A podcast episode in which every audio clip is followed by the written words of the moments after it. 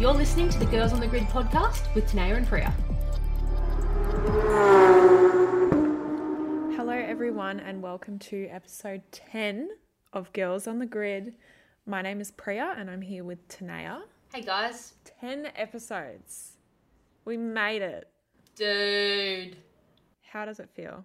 I don't believe it. Me neither. I, I'm really happy that we actually were consistent and we stayed, we kept going with the episode a week because I was thinking for a while, I don't know how that's going to go down just with our lifestyles. I was rather rather like committed to the fact that this wasn't that we weren't going to make it to 10 episodes for one and for two that the fact that it would be 10 episodes in 10 weeks. When you think of it like that, For people who know us, it's rather impressive because yeah, especially but we also did you do you realize we also launched it at the start of the season when we are the most busiest. yeah, I know. You know, we could have got like we could have logged twenty episodes over the off season, or maybe not that many. We could have logged the first ten episodes over the off season when we were doing nothing. But no, how about we launch it like the week before racing starts again? It seemed like a good idea. It was not a good idea. It seemed like it. I feel like it was because we we talked about it for so long doing it, and then it was kind of all right. Let's just film an episode next week, and that was it. It just kicked off. Here we are, ten weeks later. Ten weeks. Ten episodes later, ten awesome guests later. Plus all the guests we did in our Break the Bias episode. Yeah, We spoke to so many women. How cool is it's that? It's awesome. And now look at Tenayah and I. We are just we are absolute pros. I would not go that far. You would love to see how much editing it takes to get us to sound somewhat reasonable. Yeah. It's like a three and a half hour process, like just cutting out all Priya's dribble. Oh, shut up! It we're getting there. Okay. I, every episode I listen to, I just take take away all these things from it. Like, okay, you need to stop saying like. I just said like about five times then. Sorry. The good bit about being the editor of the podcast is I can clean myself up in post and get rid of. But not me. Oh, sometimes I do it sometimes. Depends on how busy I am. If an episode goes out at six a.m. and it's five fifty nine when I'm editing, ready to upload. Yeah, look, there's there's no likes being removed. We're just going to be absolute fools. If I've got an episode ready to go out a couple of days before, then usually I'll um have a bit of a deep dive and and go digging, go digging for all the bits, the good. You know what? If someone has a problem with me saying like too much, that's that's on you because I'm like a Gen Z like person, you know. So like I say like a lot. This is making me want I'm to punch you in the face. So Tenayah, today's guest, I think we might have a big fangirl moment. Our inner child is going to be absolutely freaking out right now. Why is that? when I first met said guest in person, I had this kind of moment where I felt like I was five again, and it was uh, was rather strange, but also based on how we're reacting now, I think you guys will be able to guess who it is. Probably from the title of the episode as well. Oh, shut up! Don't ruin it. It's our favorite member of Hi-5, and you know how many women in motorsport are in Hi-5, right? So, without further ado, what you say? Without further, without further ado, Further ado, not further Ado. you. What the hell? Sorry, don't put that in. I'm so gonna put that in. without further ado, our guest for episode ten of Girls on the Grid is the one, the only, Charli Robinson.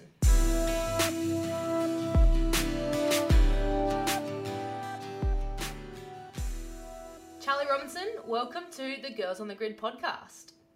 Nice to be a part of this. I absolutely love you girls. This podcast rocks, seriously. Thank you, thank you. It's been so much fun so far. You're episode 10. Like, me and Priya can't believe it. We've done it for 10 weeks in a row. Exactly. Well, here's to 10th anniversary and here's to 10 10 10s more. Yes. Oh How do you word that properly? Priya, what have we done to ourselves? I love this. I love it. I love this too. All right, we're going to dive right into the deep end. We've got so much to cover in this episode. Like, yeah, it's going to be one hell of an episode. So, buckle your ears in and let's go. Buckle your ears. what was that? I love that. We keep just coming out with these these things, and I, I don't know where we get it.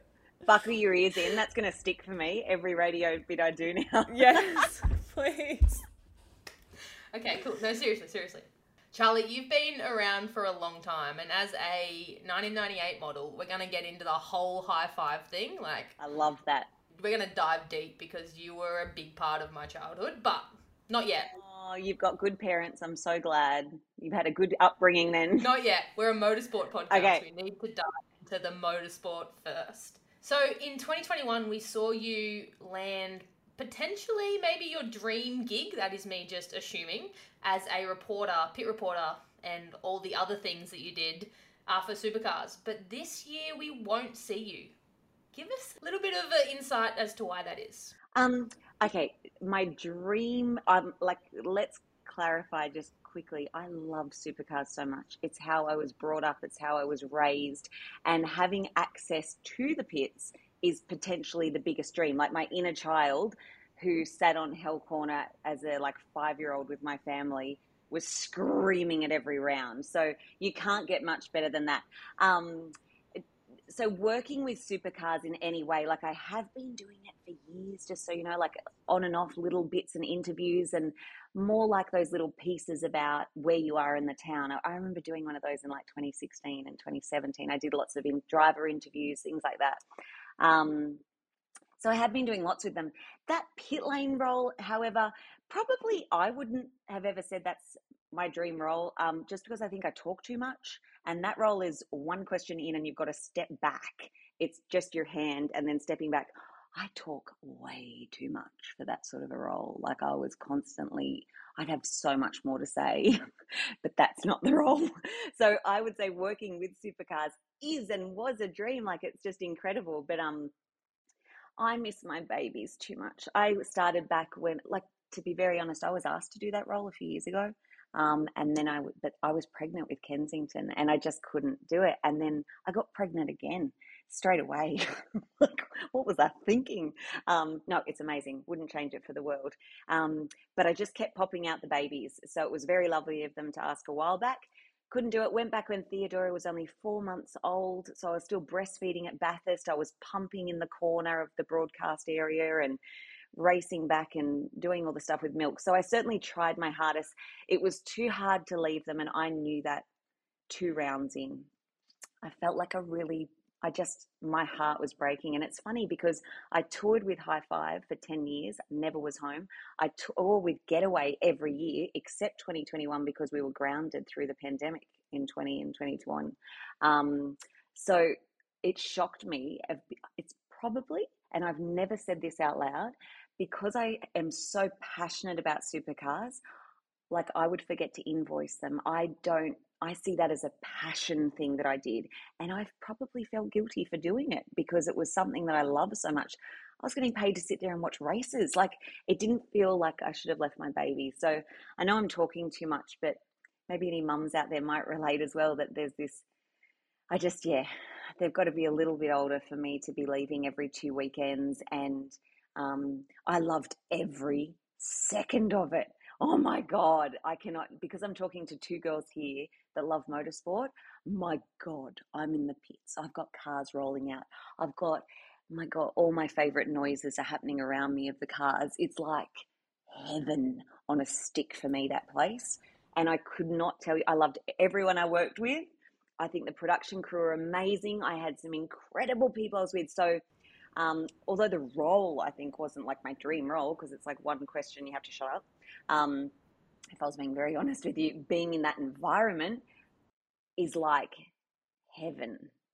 So there you have it. But yes, I will still do things with them. Like absolutely love supercars to death, but I cannot leave my babies every two weeks. So we're three rounds into the 2022 season now, and you're at home, not in the pit lane how much are you missing it? Um, I do I tell you a lie or I tell you the truth? Because uh, because I'm not missing a moment of the action, just like I never have. Like I'm always there.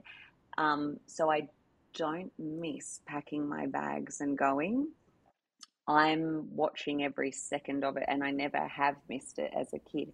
Um, but now it's got a new element too because Liam, my partner, is racing in the Carrera Cup, which starts obviously the Grand Prix coming up. He's also doing the um, GT rounds. So I've been really focused on all that sort of stuff as well. So I feel like, um, like you girls, racing is a part of your everyday conversation. I'm constantly talking about rules and regulations and tires and what do we got, and it's just over breakfast, lunch, and dinner. So how can you miss something that you're absorbed with so totally? You're still getting your fix out of it. Oh, I'm getting I'm getting major major fixes between Liam and myself, but um, I, you know what? To be very honest with you, the only thing I'll miss is that gorgeous white jumpsuit that you put on this the race suit. Um, that was probably I know I, Garth Tander used to get like and Chad were laughing hysterically because I would ask to put that on even when it wasn't a fueling race. I'd be like, why don't we just wear the race suits? And they're like, we're so over these race suits. They're so hot. And I'm like, no, no, no, let's just wear them.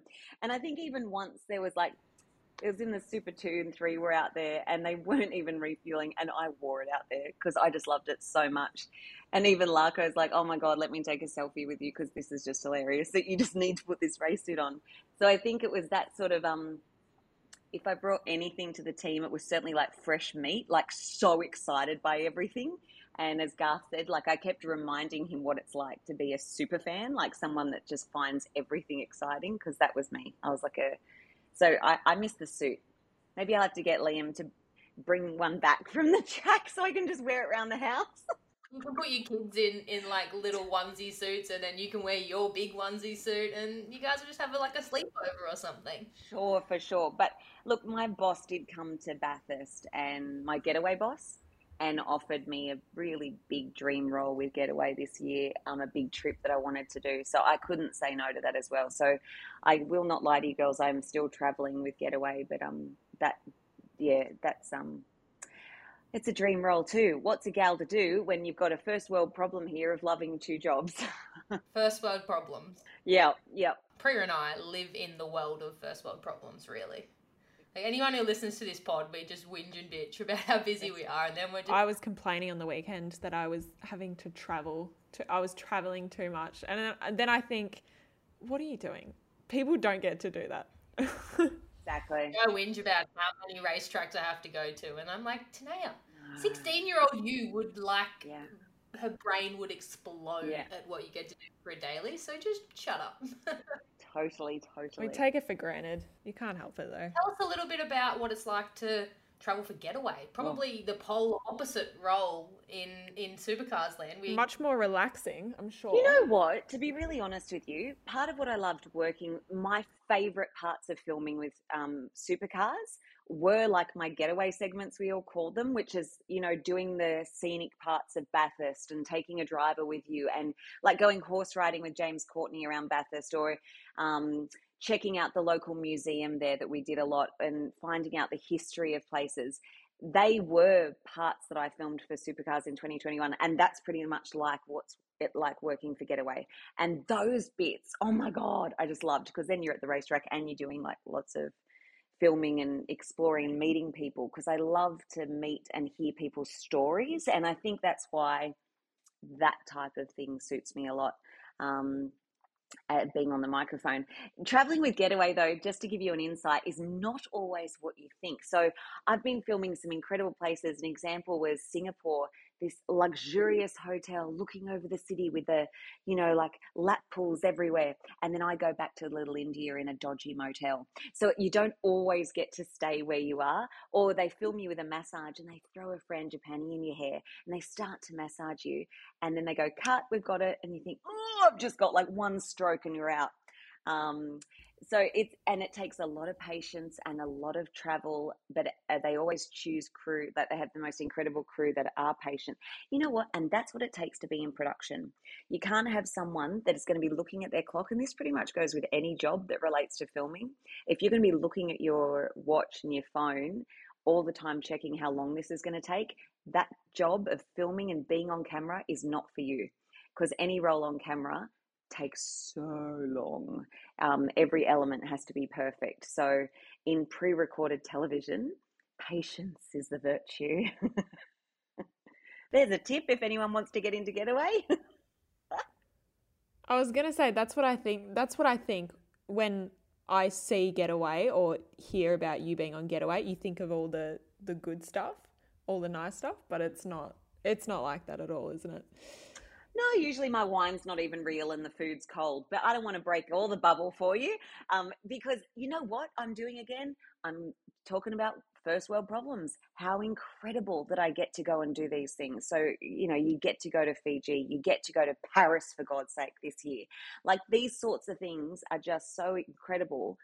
I don't care if I'm sleeping not in the place that we're filming or you're having a dodgy cold meal. I'm in Paris, people. and I never let myself forget that since because I've been doing I did my first getaway segment when I was like maybe 20 so I never let myself um, forget how lucky I am because it's it is I think most people's dream job to be paid to travel. So going back to motorsport, would you say that it's the end of your reporting broadcasting chapter within the sport? Oh, I'd never say never just because um, you just when I'd never uh, say never because I just have done so many little things for supercars over the years and um, I mean, it works. Like I'm a mad, passionate fan with a TV background, so um, there's not really much else required, like for the like doing stuff for them. As far as honestly, I just I love the sport. I know it sounds ridiculous. To me, it's the best sport in the world. Um, that's how I feel about it.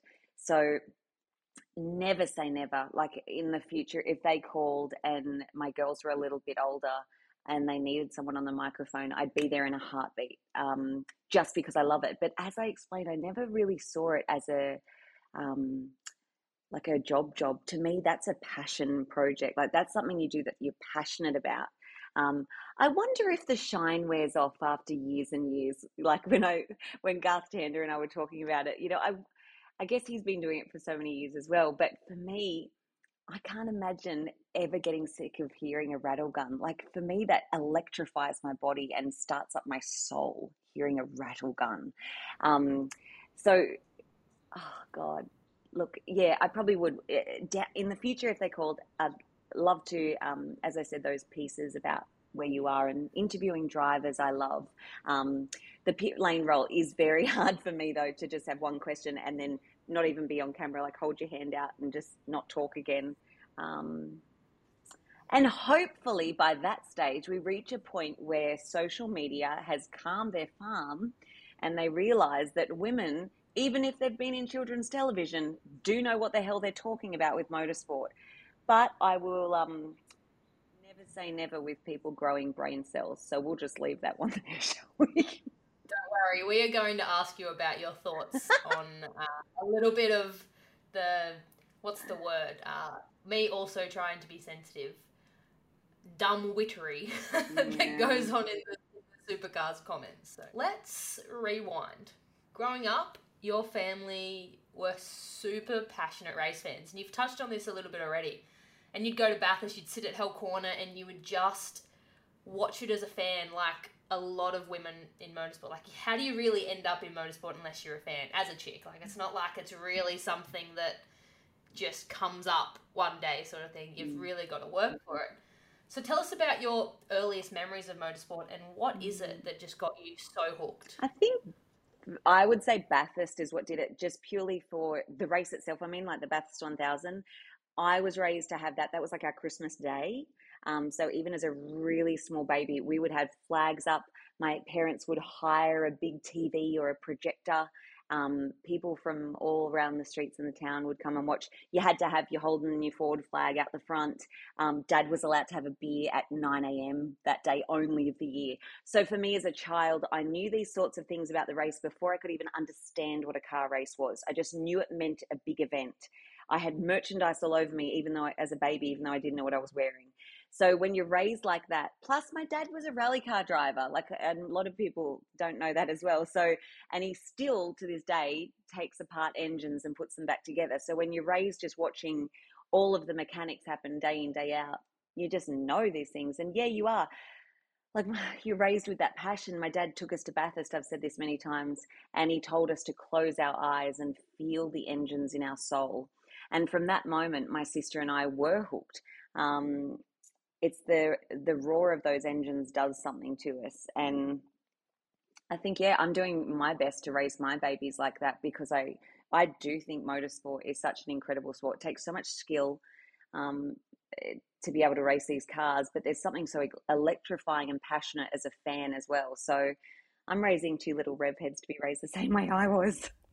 So having that motorsport background and growing up and being there at the mountain and, and watching it, you've touched on this earlier. Was it quite a surreal feeling for you when you started presenting for the supercars? Yeah, I remember doing um, one like, gosh, it was so, I think I was pregnant actually, and I got to cover the, because this was years ago for them. Um, so it would have been 2018, I think. Um, and I was doing the uh, the parade as all the transporters arrived in the main street of Bathurst, and I was doing all that um, for supercars. And even that moment will never leave me. Here I am holding a supercars microphone talking about the transporters arriving, which is something as a kid I'd scream out to. Um, I remember even um, when I was in Hi-5, we got to carry the was it the Olympic flame maybe? Um, and Peter Brock gave that to us. Like there was these moments that all happened in Bathurst. So I feel like every poignant moment in my life that's happened around the mountain. Oh my god! And then I bloody got engaged there. Like Liam proposed on the dummy grid right before he raced. Um, in when 2019 maybe. Um, so that was really exciting as well we talk about that because I was right, but like I was. Oh my god! I'm in the footage of that filming because Liam g'd me up beforehand. He's like, "Can you make sure you're here?" Because I was filming for Wall Racing in Carrera Cup, and he texts me and he goes, "Can you please like make sure you're at the dummy grid before this race?" And I was like, "Yeah, no dramas." And then I was like, Oh my god. That was what I was thinking. Um, I thought I was there to talk about partners in motorsport or something. So it was just the biggest shock of my life. So, as I say, I feel like all these really important moments and life changing moments happen at the mountain. It's a very special place. Now you need to get married on Skyline. Oh, I've talked about that a lot. Like, where would we do it? Could we do it in Bathurst? There's so many nice places. But the pandemic hit, you know, like around the time of the conversation. Right. So now it's just, and then I went and had another baby. So it's like all of that's on the back burner. it's fine. It to be like McPhillamy Park or something yeah. like that. or in the, it's got to be on the top of the mountain. It can't be like at the bottom. What's at the bottom?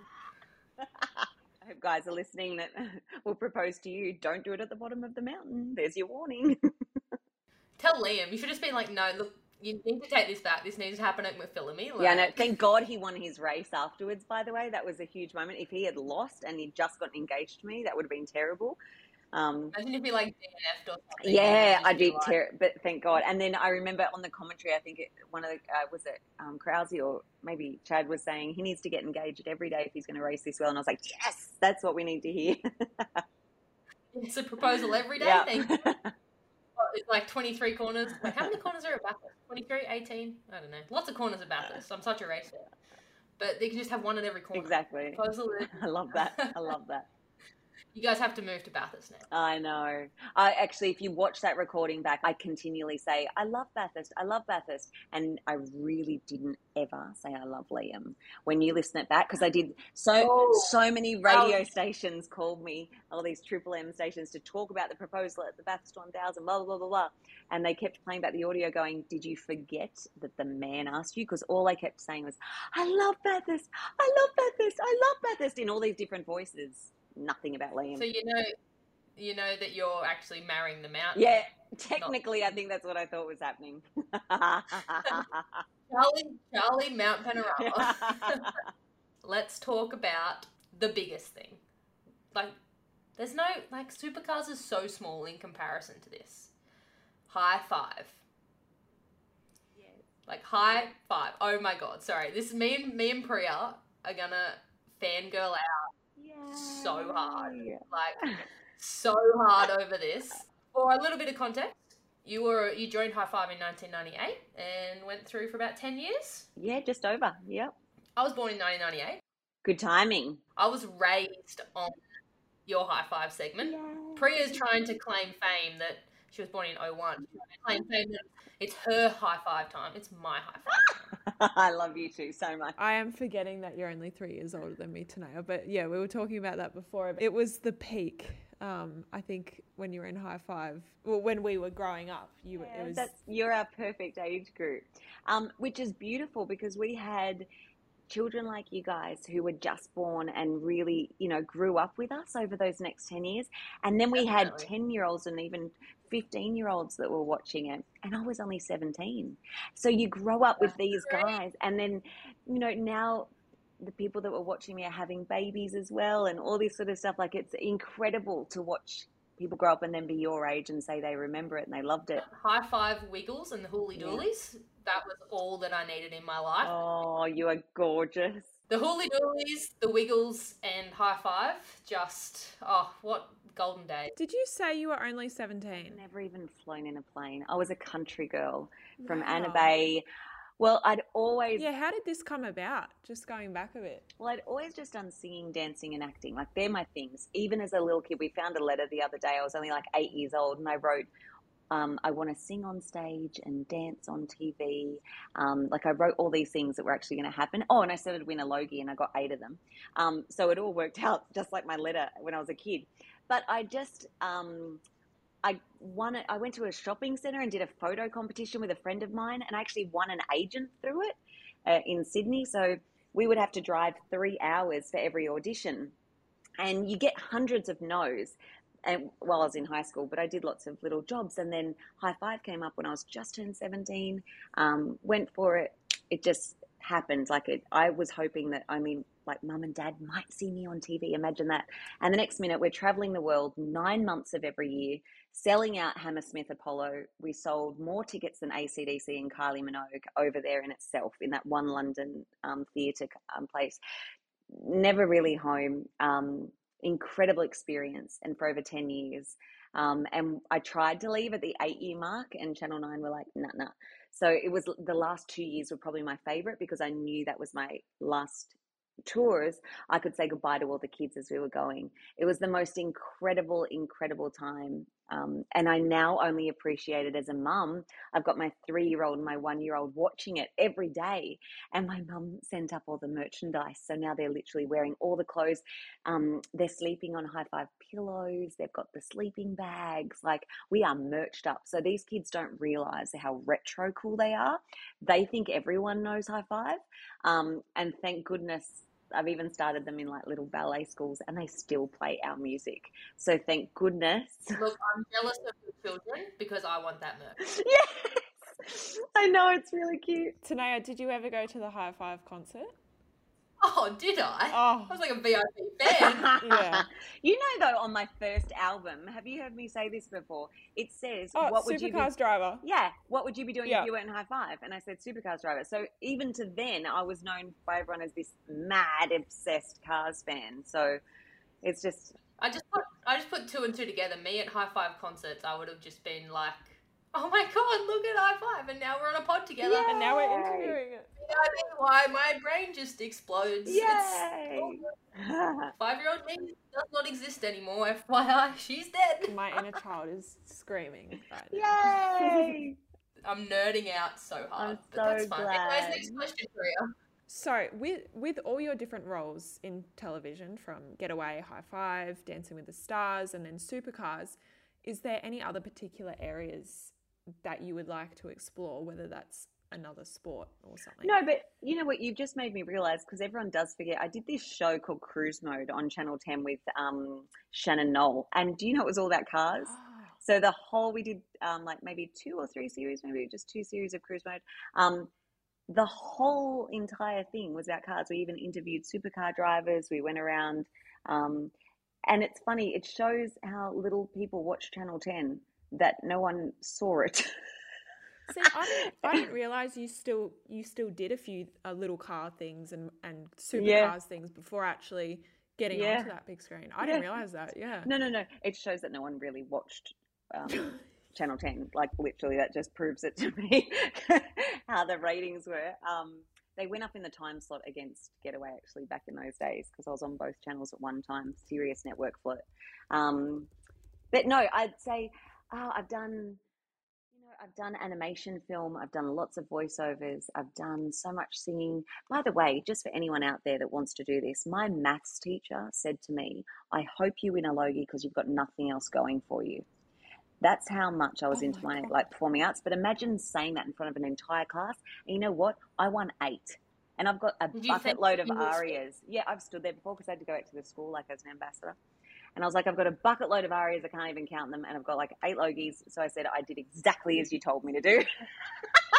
and it Oh, feels so love good to have the last laugh. So if you're listening to this and you are interested in any kind of TV work, the difference between me and what I see in other girls that do get away or other TV presenters I know, you put up with the no's. You have to get through being told no.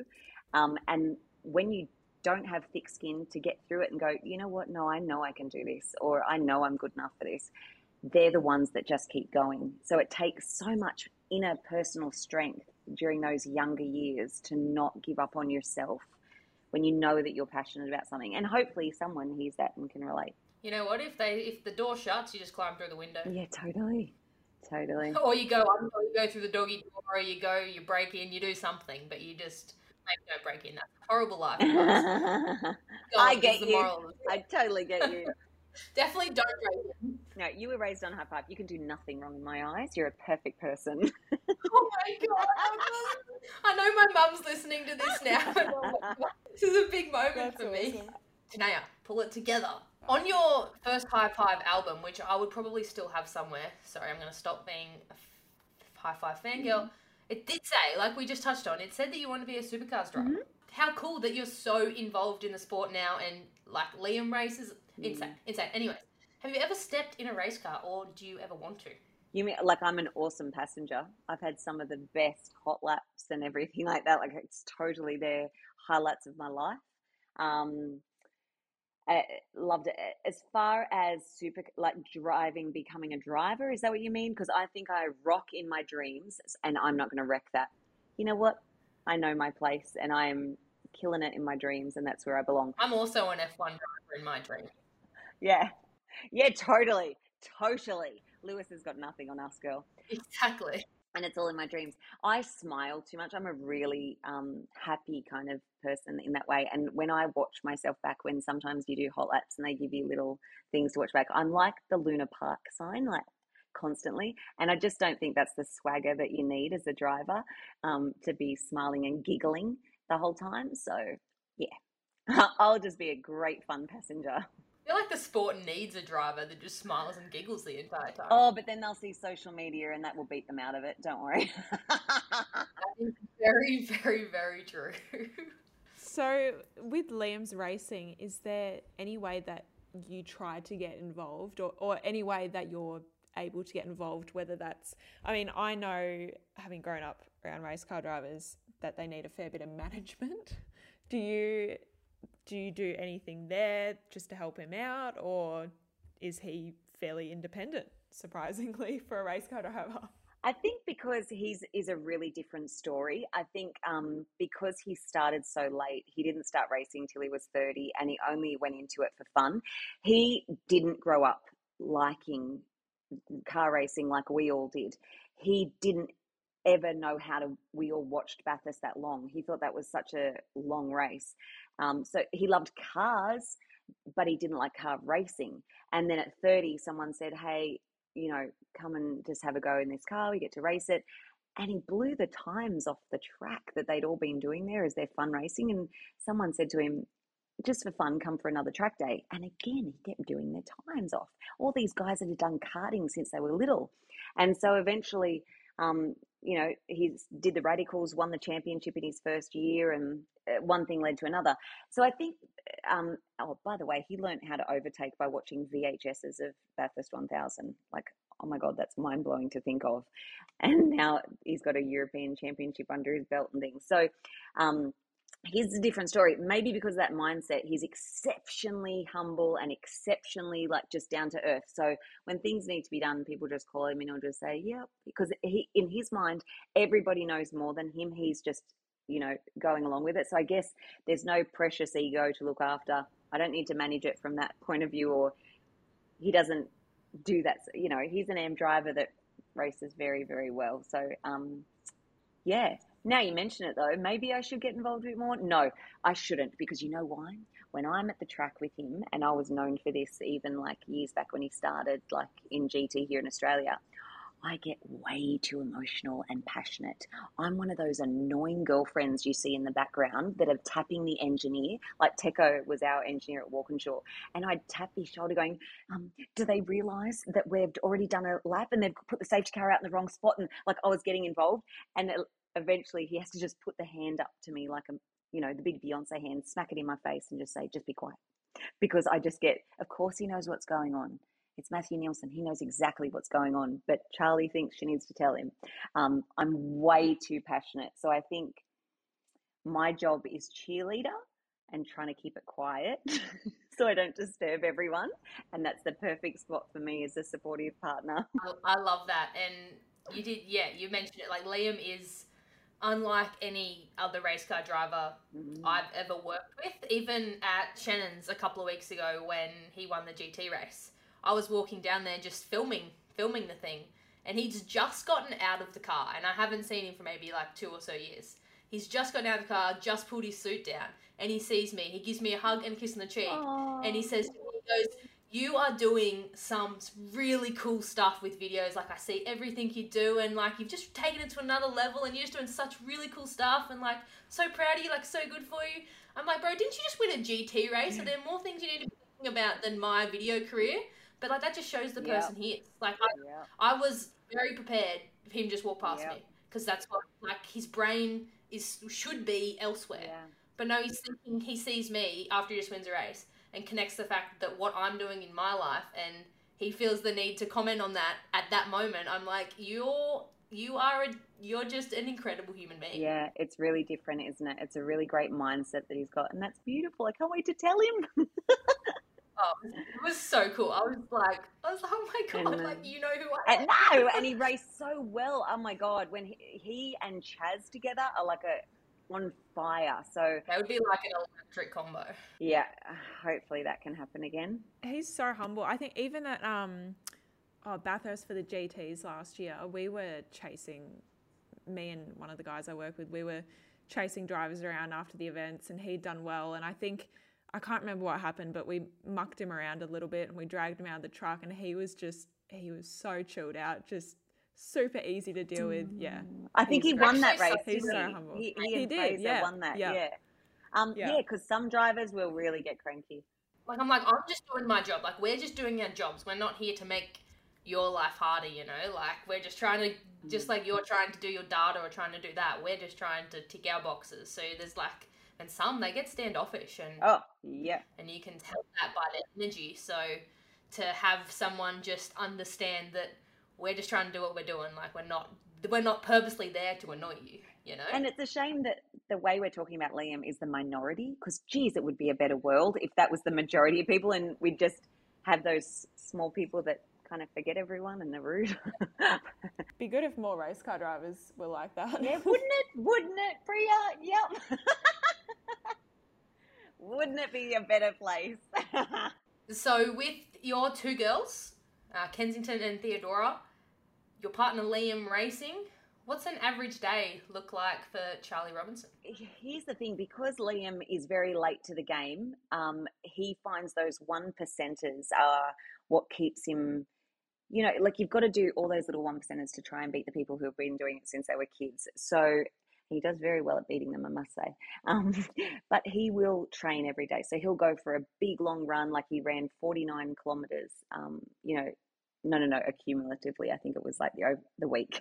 Um, I think his longest one lately has been maybe 27 Ks he did last Saturday, um, and then 18 Ks again so he he trains hard. So the girls and I know that Daddy's going to do something, whether it be in the gym, whether it be altitude training one week, or he'll go for a big long run.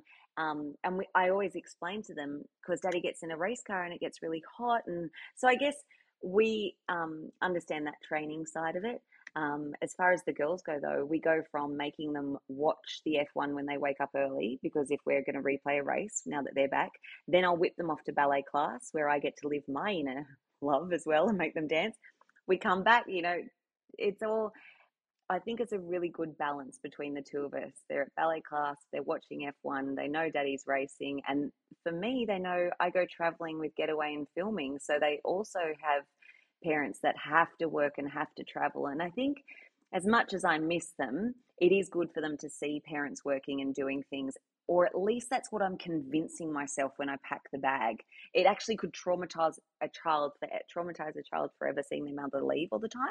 But I'm telling myself it's work ethic that I'm teaching them, and I'm sticking to that. Otherwise, I'll be drinking a uh, lots more wine on the plane as I leave to stop myself crying. So going back to your presenting role within supercars, the motorsport fan base, we all know it can be interesting. Uh, there's a lot of passion, but there's a lot of negativity. Did you feel like you faced negativity from the supercars audience? I also knew what I was getting into. Like um, when I had just had the girls, I was watching a lot of races via Twitter because it would be right when I was breastfeeding, you know, or one of them had fallen asleep. So I had I couldn't even get to my TV. So I'd be, oh my gosh, when you watch a supercars race via Twitter, you see what world you're entering into. The thing, and I remember telling my sister, Oh, they've asked me to do this role. And this was uh, years ago, a couple of years ago.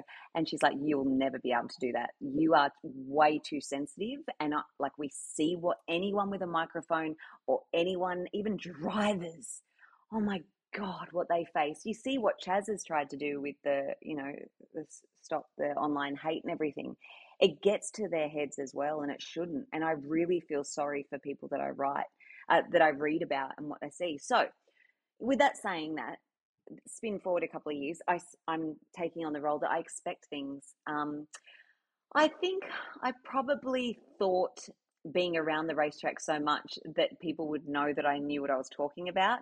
Um, and knew that I love sport. But genuinely, there was a lot of people that even would come up to me saying, I have no idea what you're doing here. Aren't you in Hi-5? You must have, have never even heard of supercars. They literally thought I wouldn't even know what sport I was at. So you can't convince people like that. You can't sit down and tell them your life history.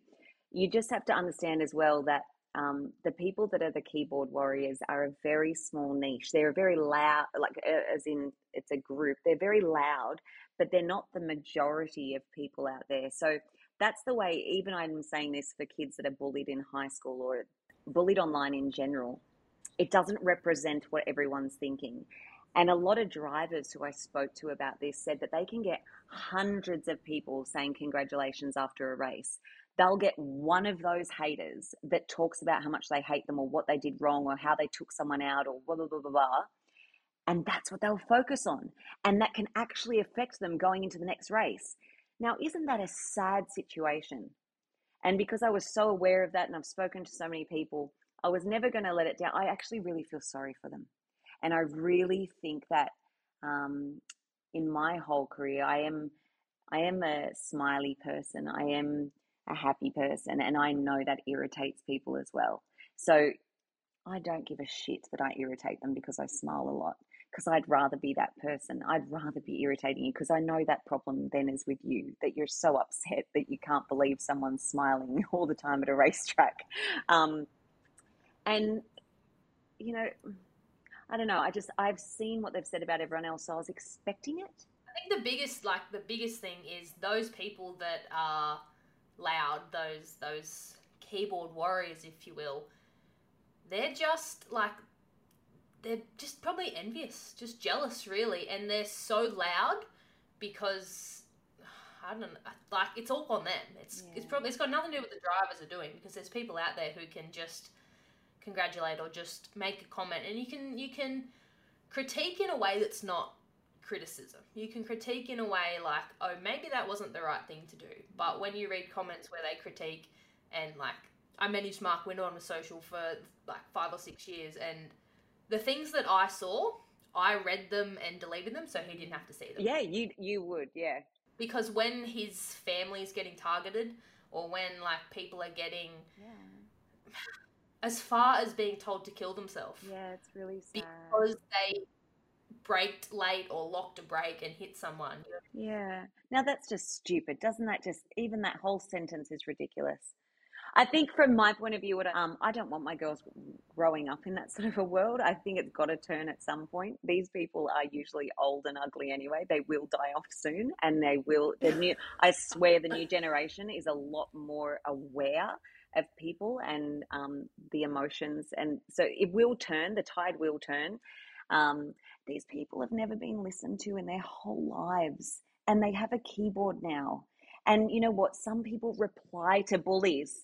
So for the first time, they've got interaction with these drivers or these people on TV because they're biting back. So you think, oh man, I'm getting off on this. I'm just going to type more. You know, like it just it's it's a sick world. So I feel really really sorry for them in it. Um, can I also just say though, I don't think people understand from the TV pit lane perspective. Do you know we're told what to do, and sometimes like I was told what to say. Um, so and you told when to cut someone off and leave and i think some of the comments i saw were always things that were my directive so i don't think they understand that um no no i didn't choose to go to that person or i didn't even you know want to do this or that so you can't you just have to you just have to honestly i my way is i feel really sorry for them because if you've got the time and energy to take to a keyboard about that um, i feel really sorry for you but I also have to say, I've been watching it in supercars for years, so I did know what I was coming into. And uh, yeah, it unfortunately is part of the job, whether you're a driver or a presenter. You're a public figure. Yeah. It, it comes with the territory. And that's probably like, I find that a lot of people who make it in the sport or make it in like athletes and stuff, they have thick skin. Yeah. And you have to because it just kind of, it it comes with it. You know, it's just one of those things. And if you dream big and you achieve those dreams, people don't like it. Yeah. And it's just it's part and parcel of not success, but part and parcel of working hard for something and receiving it. Yeah, yeah. I think I, I think you know from when I started, um, like in supercars as well, they always said to me, um, which I totally agreed with, don't speak about anything technical because people don't want to hear it from you. So I really, really took that to heart and tried to just, as they said, keep it more about just how the drivers are feeling. But I think from a fan perspective, they then took that as in she doesn't know what she's talking about. She doesn't know about the cars because I was only asking about how the drivers were. I was never talking about. So I think um, I, we gave credit we gave people credit for brains that weren't there. A lot of the people, um, we thought we could lead them into it that she does know what she's talking about. Otherwise, she wouldn't be here. But let's not like I don't want to start talking. You know, you've got Garth, you've got all these ex drivers there, you've got Larko. You don't need another person talking about tire degradation, or I'm going to do my head in as a fan at home anyway. So I was another like um, another take on that with the line of questioning that I'd go for but people took that and ran with it that I mustn't know about tire degradation. So you can't please everyone. You've got to please yourself. And at the end of the day, yes, they are jealous. You're standing there in pit lane. You're standing there with the drivers that they love. And suck shit. I've loved this sport my whole life, and I swear to God, I know more than most of those people anyway about the sport. So I really don't care. My life's too good to give a shit about any of them. Yes, girl, we love that. but it's that I think Tanay and I we've we've touched on this a few times. It's just that background thing. People don't hear about it. It's they see on social media, you know, you post obviously people try to post about the, the good stuff or and like you said, people are keyboard warriors and they tend to focus on the negative things. But even things like you actually have someone in your ear telling you what to do. It's not it's not always based on your decision, but they're going to judge you directly for that. Particularly when you've got to cut them off you've got to say like they'll be saying pre it's like wrap her up wrap her up. So you have to cut in on a really good sentence and you were saying and like i just did then and cut you off. You come across as so bad and they will pick on you more because you're the new girl.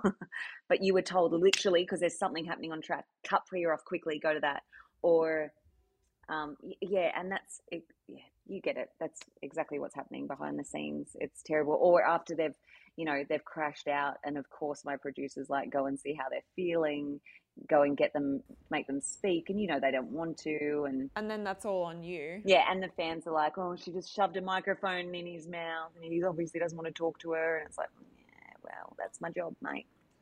Mm-hmm. hey you gotta you've got to make a story though like television yeah. at the end of the day. But you know what? Some people i have to give shout outs to were so incredible with that. Um, Charlie Schwerkolt team 18 incredible you want advice, you go to him. He was there so many times when I'd have questions about this sort of stuff. Um, always there. At, you know, there's so many people that I could shout out to that were always helpful in those moments. Um, and they're the people I'd rather highlight, people that actually helped you and were always there for you, than these people we're talking about that are really hard.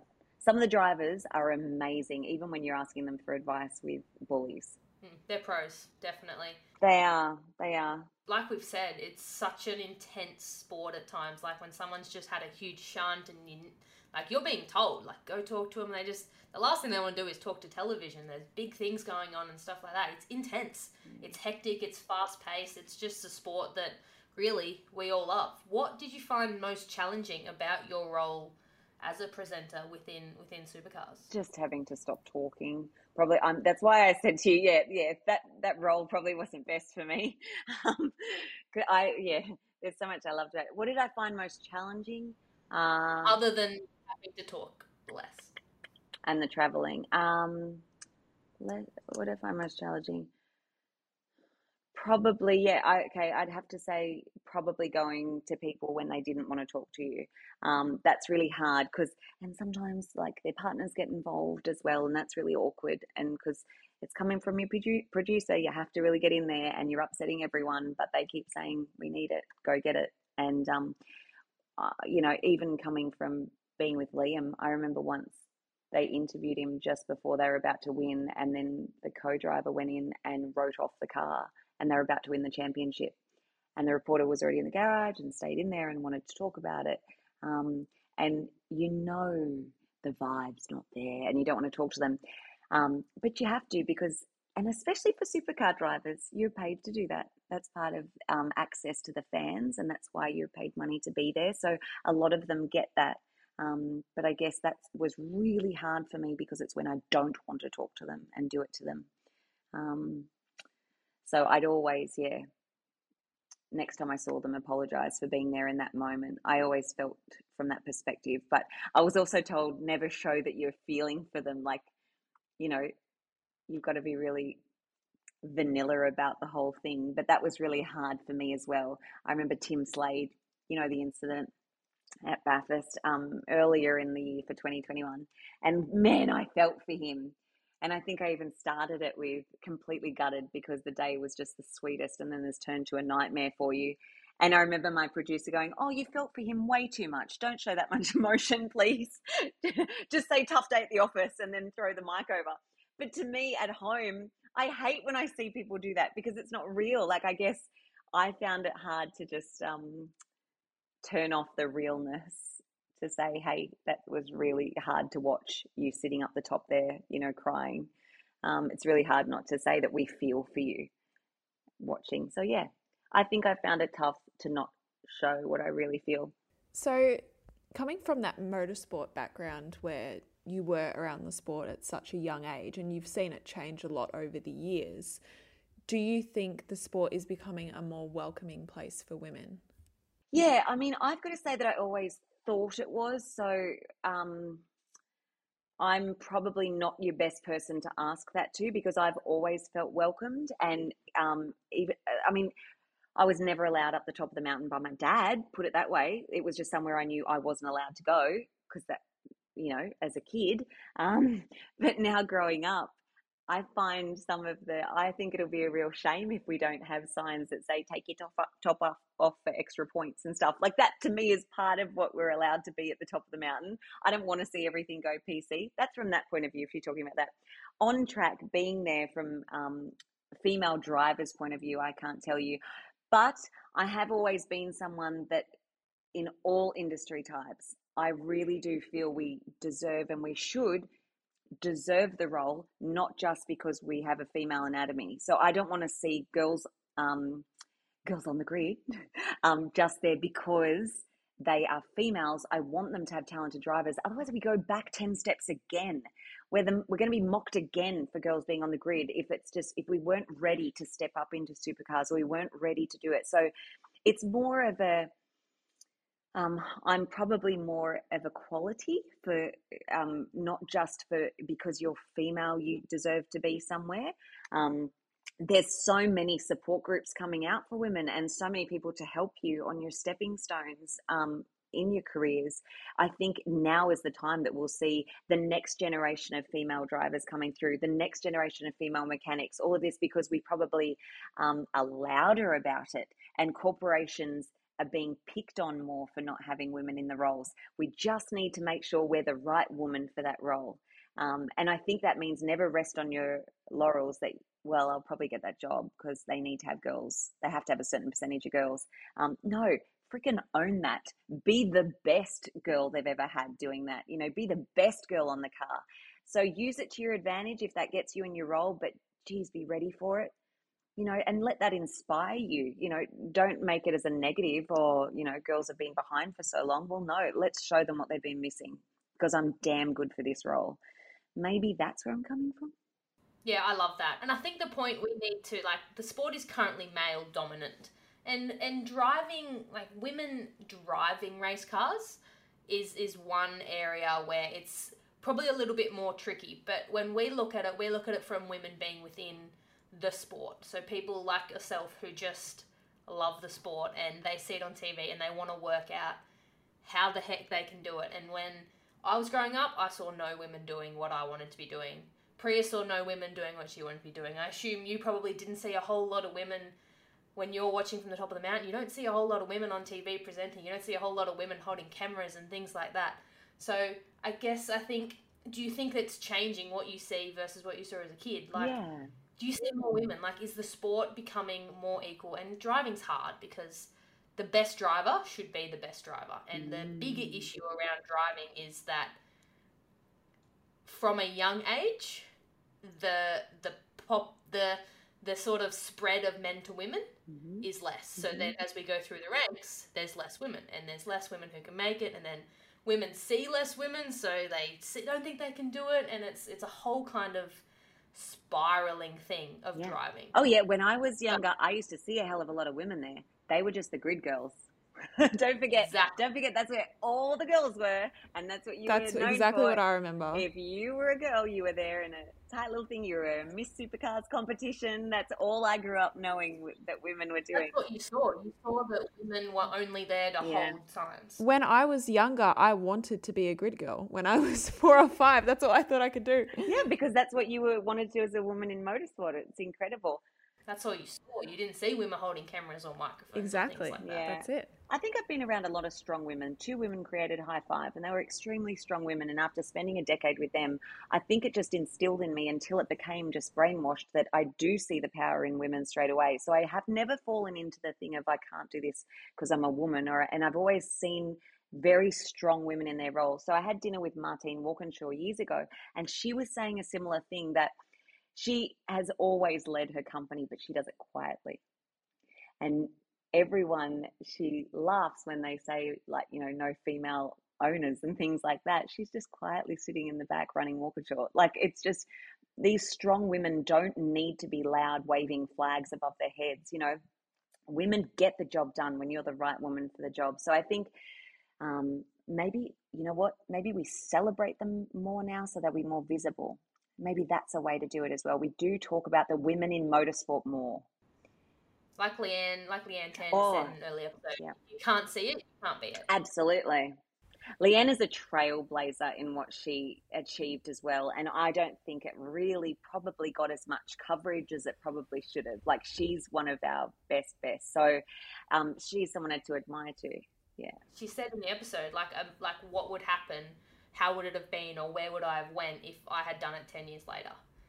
You know, the series and with all these things and with all the progressive, with all the progression we've made in the sport, where would have she been able to get to if she had been 10 years later? But then you also can't discount everything she did do. Exactly. So it's kind of that catch.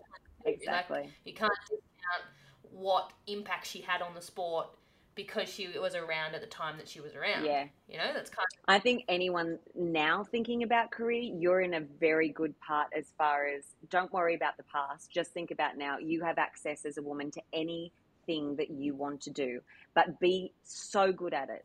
So don't let You've got you to... have to be good at what you want to do. Don't, uh, yeah. And look, but then I'm not someone that hustles. I don't push, you know, like other women out of jobs. And I don't, like, as in, there's a lot of women that you know, you have your own your you've got your own skill set, your own talents. There's enough room for many women to be within supercars. There's not just room for one or two there in the video content section or one or two drivers. We can have 10. We can have, you know, there's enough room for so many women. So let's not fight over those roles.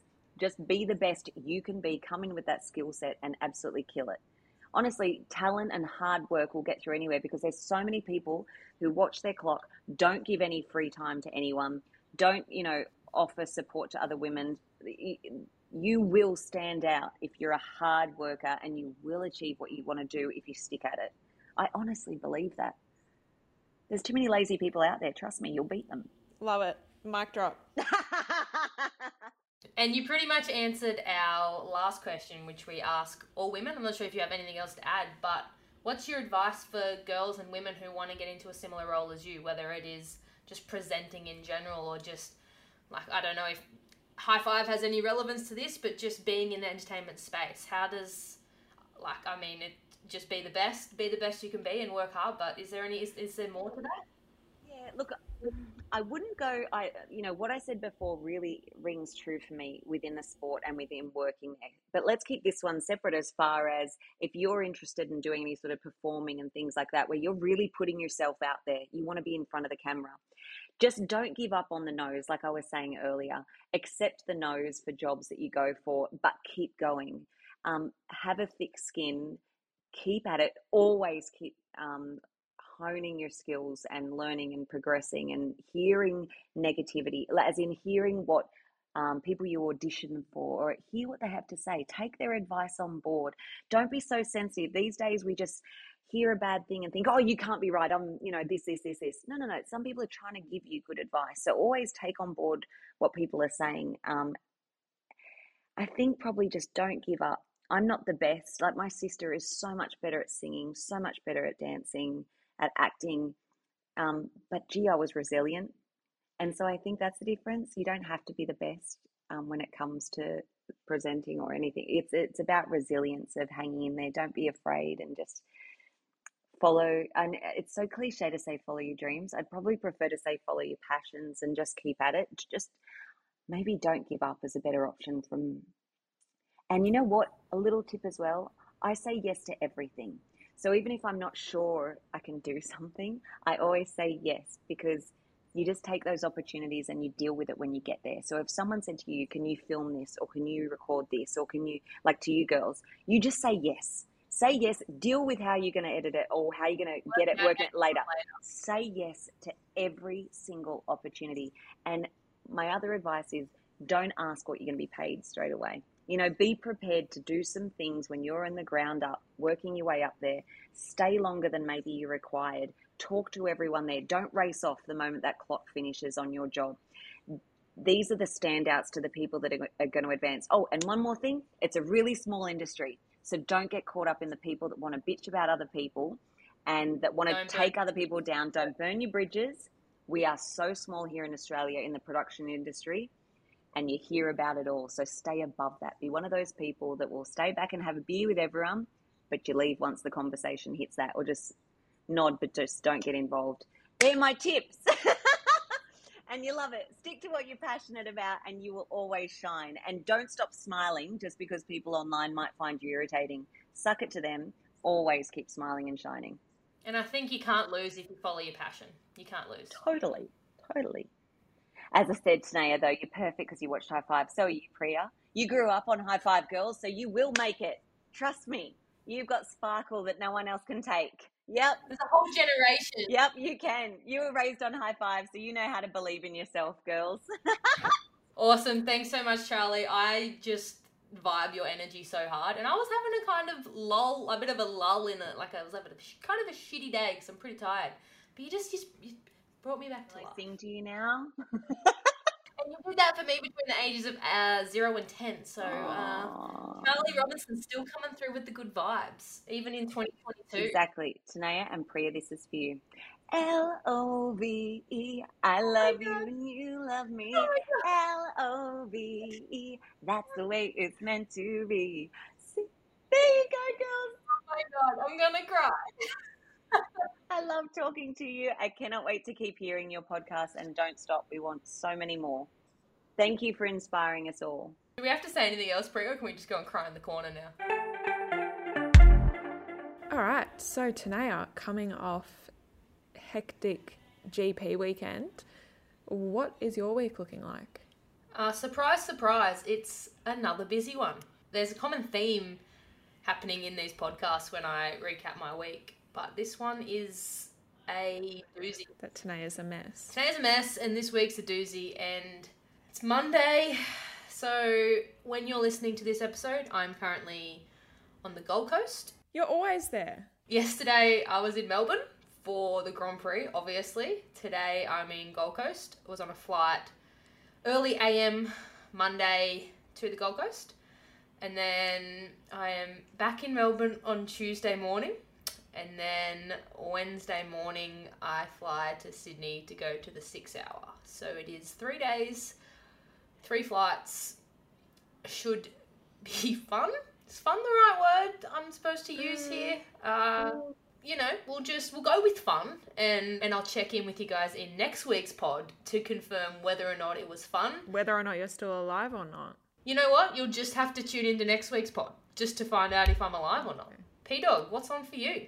Uh, the pace of my week is a little bit different to yours, Tenayah. I'm so jealous. I'm so jealous. I can't say it's a week off. You never have a week off in motorsport, but um, we got some shoots uh, this week and then uh, just some editing stuff.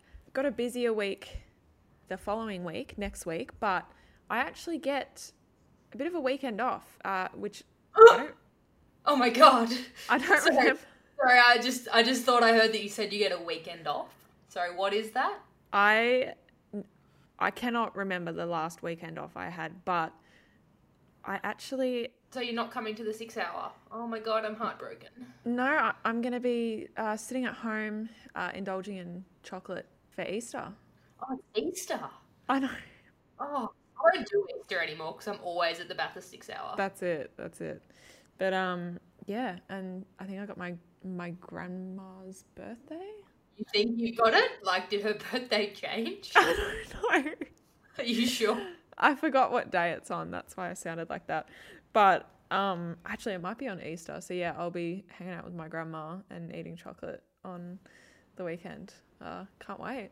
But thank you all for listening today. We hope you enjoyed this episode with Charli. It was great to hear her story. We hope you enjoyed it. We definitely did.